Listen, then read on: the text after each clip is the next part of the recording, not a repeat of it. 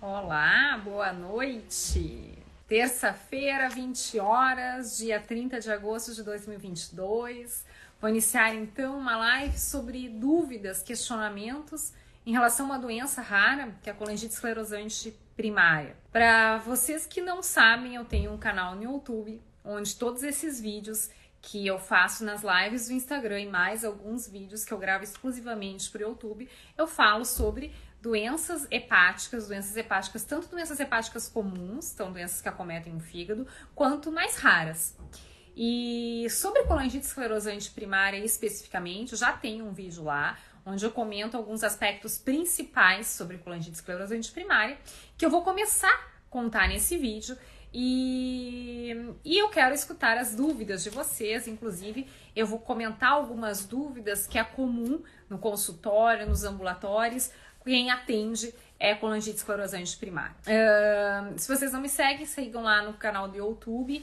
É, se vocês conhecem alguma pessoa, algum familiar, algum amigo que tem doenças hepáticas, lá pode ter bastante conteúdo que eles uh, podem ter informações é, legais, corretas e algumas orientações em relação a doenças do fígado. Então vamos lá. O que é colangite esclerosante primária, na verdade?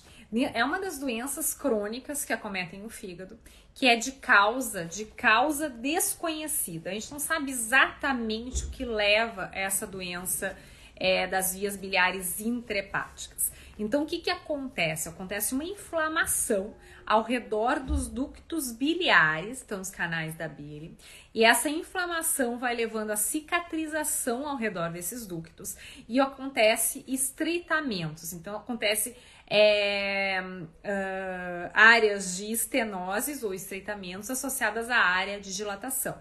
O que dá um aspecto, quando a pessoa já tem um acometimento maior dos ductos biliares, na ressonância dos vias biliares, que a gente chama de colangio-ressonância, é, a gente consegue avaliar então a presença desses estreitamentos e dessas dilatações.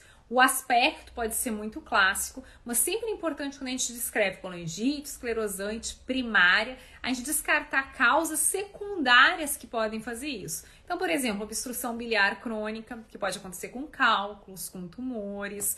É, existem outras doenças que podem acometer as vias biliares, como existe uma doença chamada colangite por EGG4. A gente tem que saber que doenças infecciosas também pode dar quadros semelhantes, como as infecções por citomegalovírus, principalmente pessoas imunocomprometidas, pessoas infectadas com HIV.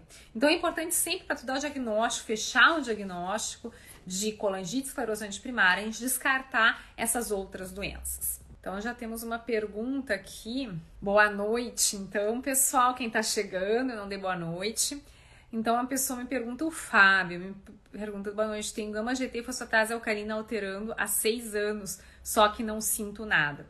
Tem que ser investigado. Então, assim, do ponto de vista laboratorial, quem tem gama GT fosfatase alcalina persistentemente elevadas, significa colestase, é uma colestase laboratorial. Se você é assintomático, uh, ok, que bom, né? Porque os sintomas, quando dada a colestase, é, quando os sintomas aparecem, é um amarelão, que é a icterícia, né, que a gente chama, é associado a coceira no corpo, principalmente com coceira iniciando nas palmas das mãos e plantas dos pés.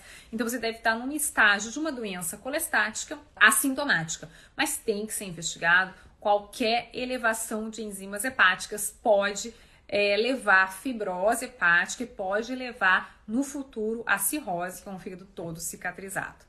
Particularmente, como a live é sobre colangite esclerosante primária, você falou em colestase, que é essa fosfatase alcalina e gama GT aumentada, saibam que essa é então a alteração da colangite esclerosante primária e que muitas pessoas por exemplo, que tenham, vão fazer uma coluna de ressonância por algum motivo e aparece alterações de vias biliares, algumas pessoas alterações que eu quero dizer é, sugestivas de colangite esclerosante primária, elas são, além de serem assintomáticas, têm exames hepáticos normais. Não tem nem elevação de fosfatase alcalina gama GT.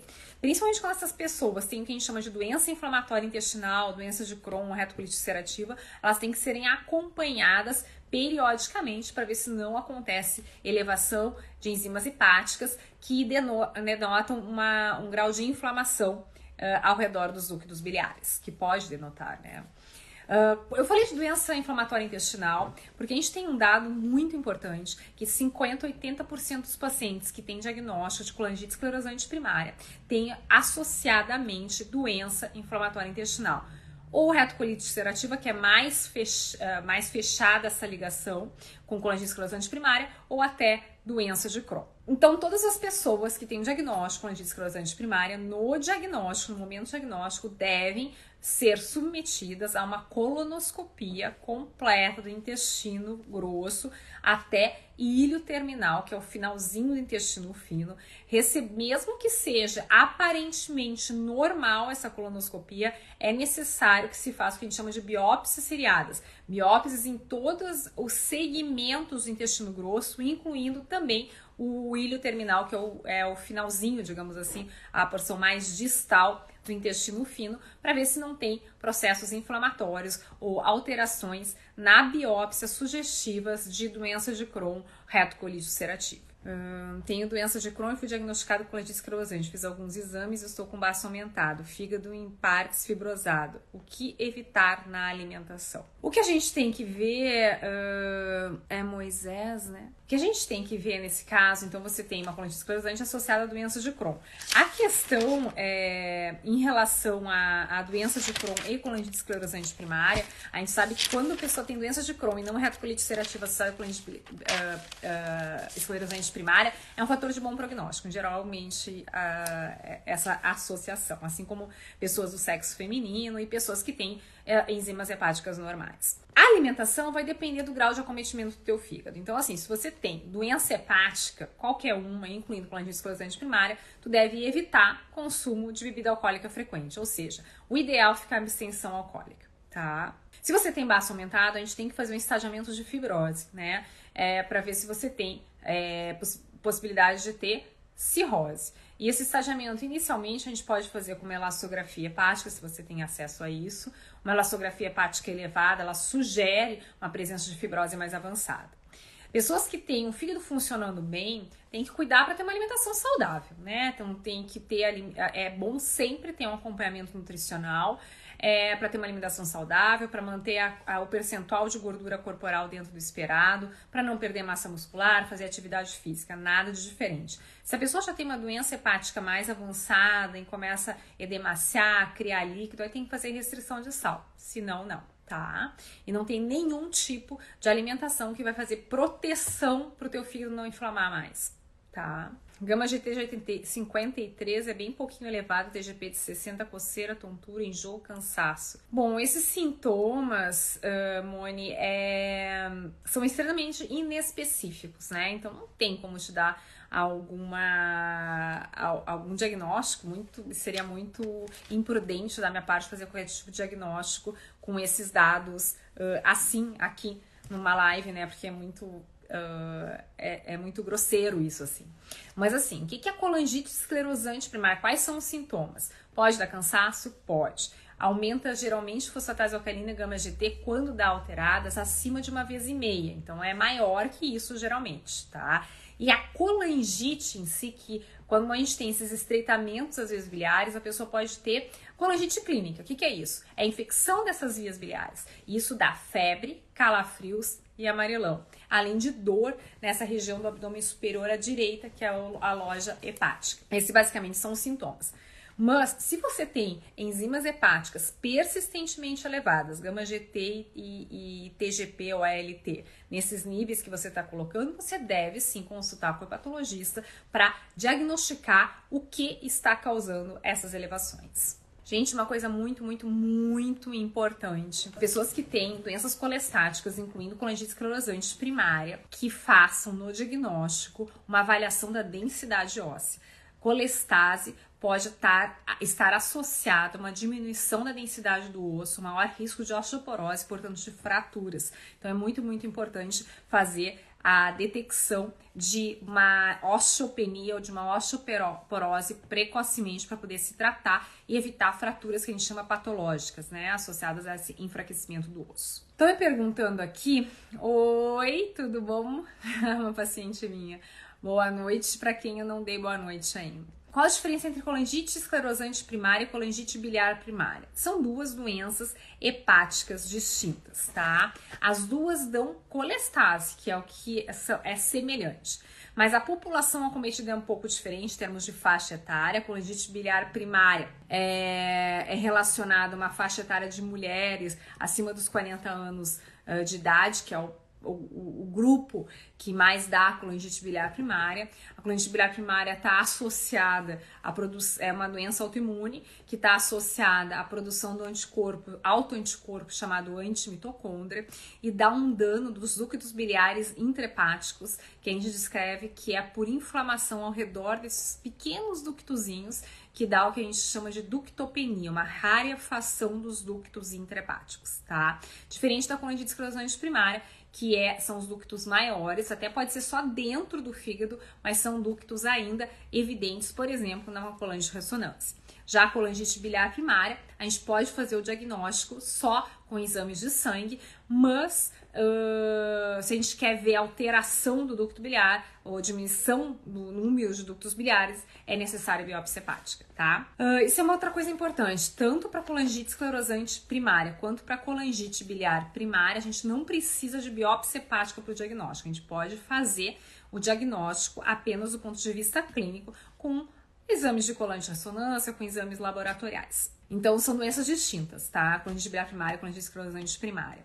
A colangite esclerosante primária, como eu comentei bem no início agora da live, ela é uma doença multifatorial de fatores não bem conhecidos a causa, mas a gente sabe que tem fatores genéticos envolvidos, a gente sabe que tem fatores relacionados à microbiota intestinal e até essas alterações é, de colangite esclerosante primária relacionada à doença inflamatória intestinal pode estar relacionada a uma alteração, um desequilíbrio na microbiota do intestino. A gente não sabe como manipular isso, tá? Uh, e tem é, é, fatores também de autoimunidade associados na colangite esclerosante primária. A prevalência, eu não comentei, né, mas eu notei aqui a prevalência, eu falei só que era uma, era uma doença rara, né? Então a prevalência da doença inflamatória, da doença inflamatória intestinal é, e da colangite esclerosante primária, ela varia, a CEP é mais rara que a doença inflamatória intestinal, né? Nem todos os pacientes com doença intestinal têm CEP, mas a maioria dos pacientes com CEP tem doença inflamatória intestinal, como eu falei, 50% 80%. Se eu pego todos os pacientes que têm uma doença inflamatória intestinal, diagnóstico inicial de Crohn retocolite ulcerativa, em torno de 20% vão ter colangite esclerosante primária. E a prevalência varia muito, assim, da região é, onde que é medida essa prevalência. Então, tem regiões que é um caso a cada 10 mil pessoas, tem outras regiões que é um a cada 100 mil pessoas, tem outras regiões que é um a cada um milhão de pessoas. Então é sim considerada uma doença rara. O manejo, né? Estão me perguntando ali sobre o tratamento. Essa é a parte chata assim, da colangite esclerosante primária. O fato de a gente não conhecer muito bem a patogenia, a fisiopatogenia e o porquê que ela acontece, ainda tem muitas dúvidas nisso, provavelmente está relacionado à falta de um tratamento que a gente considera excelente ou efetivo. O tratamento que se usa, o tratamento padrão para os casos de colangite esclerosante primária, é o ácido ursodesoxicólico, que é o medicamento que é a primeira linha de tratamento para todas as doenças colestáticas, tá? É, na, na CEP, que é essa colangite esclerosante primária, uh, existem resultados dos estudos conflitantes. Tem, resultado, tem estudos que mostram que sim, que o uso do ácido urso desoxicólico diminui a progressão da doença, diminui as complicações dessa doença, e por outro lado, tem estudos mostrando que não, que nem que o uso do ácido urso desoxicólico não altera a evolução da doença, que ele apenas pode melhorar as enzimas hepáticas, tipo uma maquiagem das enzimas. Uh, por outro lado, a gente tem estudos demonstrando que quanto menores os níveis de fosfatase alcalina e gama-GT, que são aquelas duas enzimas do fígado, melhor é o prognóstico dos pacientes, me menos complicações esses pacientes têm, menor evolução para cirrose. Então, o objetivo é dar o ácido desoxicólico para os pacientes com colangite esclerosante primária para ver se normalizam as enzimas e se essas enzimas normalizarem, a gente pode é, manter o uso contínuo desse medicamento. Uma questão importante quando a gente dá ácido urtisoxicólico, a gente pode usar uma dose de 15 a 20 miligramas por quilo de peso para a pessoa que tem esse diagnóstico de colangite esclerosante primária, mas é, a gente não deve usar doses muito altas, acima de 28 miligramas por quilo, porque existem estudos que demonstram pior resultado da doença, maiores complicações no caso de pessoas que usam altas doses desse ácido ursodesoxicólico. Então, é opcional usar, mas é o tratamento que a gente tem disponível, a gente usa. E só que tem que ser uma dose menor que essa dose de 28 miligramas por quilo. Então a gente usa uma média de 15 a 20 miligramas por quilo de peso. Nos pacientes que são sintomáticos com coceira, né, que a gente chama de prurido, a gente pode dar medicamentos específicos para coceira, para o prurido, para melhorar a qualidade de vida, né, que é uma coisa muito desgastante assim, você ficar se coçando, né. Uh, então existem a primeira o que a gente pode dar é um, um quelante de sais biliares, não deixa os sais biliares serem reabsorvidos, porque são a concentração aumentada de sais biliares, os principais a concentração é a principal responsável por produzir essa coceira, que esse quelante ou esse que uh, não deixa os sais biliares serem absorvidos no intestino é a colestiramina. E essa colestiramina é difícil de encontrar, é chata de tomar, gruda nos dentes. As pessoas às vezes têm um pouco de é, dificuldade de consumir, a gente pode tomar até três vezes ao dia. Uh, tem outras opções, como o uso da rifampicina, da naltrexona, da sertralina e até do fibrato. O fibrato é um remédio usado para baixar triglicerídeos, que é usado no contexto de colangite biliar primária, é, para melhorar a colestase, e no contexto de coceira na própria colangite esclerosante primária, a gente também é, pode usar. É, a outra pessoa falou assim que a gama GT está em torno de 250, a fosfatase alcalina está em torno de 135, TGP de 150. Elas são enzimas elevadas. É você que me disse que tem colangite esclerosante primária, né? Então tem que tentar ver se consegue baixar essas enzimas. Uma coisa outra, uma coisa muito importante na colangite esclerosante primária é sempre fazer avaliação das vias biliares intrahepáticas, principalmente as pessoas que estão tendo colestase persistente, ou seja, não baixam as enzimas hepáticas. É, para ver se não tem alguma outra complicação, como um estreitamento principal que possa ser dilatado, ou até o surgimento de algum tumor, né? Porque tem maior risco. Inclusive, nesse sentido, é importante fazer exames de imagem é, com uma certa periodicidade, é, também para ver se não surgem pólipos na vesícula biliar. A gente sabe que pessoas com colangite esclerosante primária têm maior risco de formar esses pólipos de vesícula biliar, tanto que antigamente todos os pacientes que tinham colangite esclerosante primária e formavam pólipo, a gente já indicava colicistectomia, ou seja, retirada da vesícula, pelo risco desses pólipos se transformar em neoplasia. Uh, hoje a gente recomenda que todos os pacientes com colangite esclerosante primária que tenham pólipos maiores que 8 milímetros sigam para retirada da vesícula, menos que isso só se o pólipo estiver crescendo. E é diferente da, dos pólipos de outras pessoas que não têm colangite esclerosante primária, que a gente só tira a vesícula quando o pólipo passa de 1 centímetro de diâmetro. O principal exame diagnóstico para colangite esclerosante primária é uma colangio ressonância, que é o exame que a gente faz como primeira opção, por não ser um método invasivo, ou até a colangite esclerosante primária. Nos pacientes que a gente não consegue diagnosticar e que tem um quadro clínico sugestivo de colangite esclerosante primária, às vezes tem que ir para biópsia hepática, que a gente vê o dano do ducto biliar mesmo, tá? Existem características uh, bem típicas da biópsia hepática, que é a formação de fibrose ao redor dos ductos é, biliares. Quem tem FIC3 pode virar uma colangite FIC3 é colestase familiar intrahepática progressiva associadas a mutações é, do ABCB4, que é um gene relacionado à produção biliar. Quem tem uh, alterações genéticas que dão FIC3 é, não vai se transformar em colangite esclerosante primária. Pode ter uma FIC3 e uma colangite associada? Pode, tudo pode, né? Mas não é que uma coisa vai se transformar na outra. Estão me perguntando por que, que as plaquetas caem bastante em pacientes com cirrose.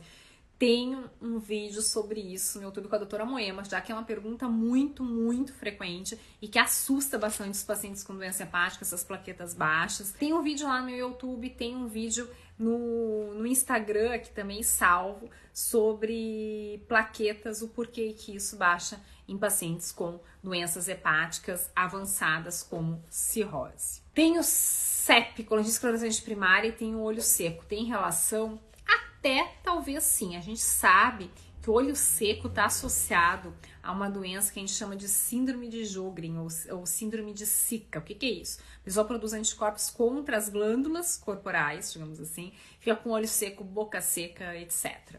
E isso está relacionado principalmente à colangite biliar primária. Mas como a gente sabe que a CEP também tem alguns componentes autoimunes, talvez até tenha, mas a característica principal dos olhos secos é com colangite biliar primária é muito mais forte essa relação. Quem tem colangite tem imunidade baixa? É, não, não tem imunidade baixa. É, quem tem colangite, por exemplo, e tem uma cirrose, uma doença hepática crônica, tem maior risco de ter infecções graves e de ter complicações relacionadas a essas infecções, como uma redução brusca da função hepática, né? Então tem que cuidar mais nesse sentido.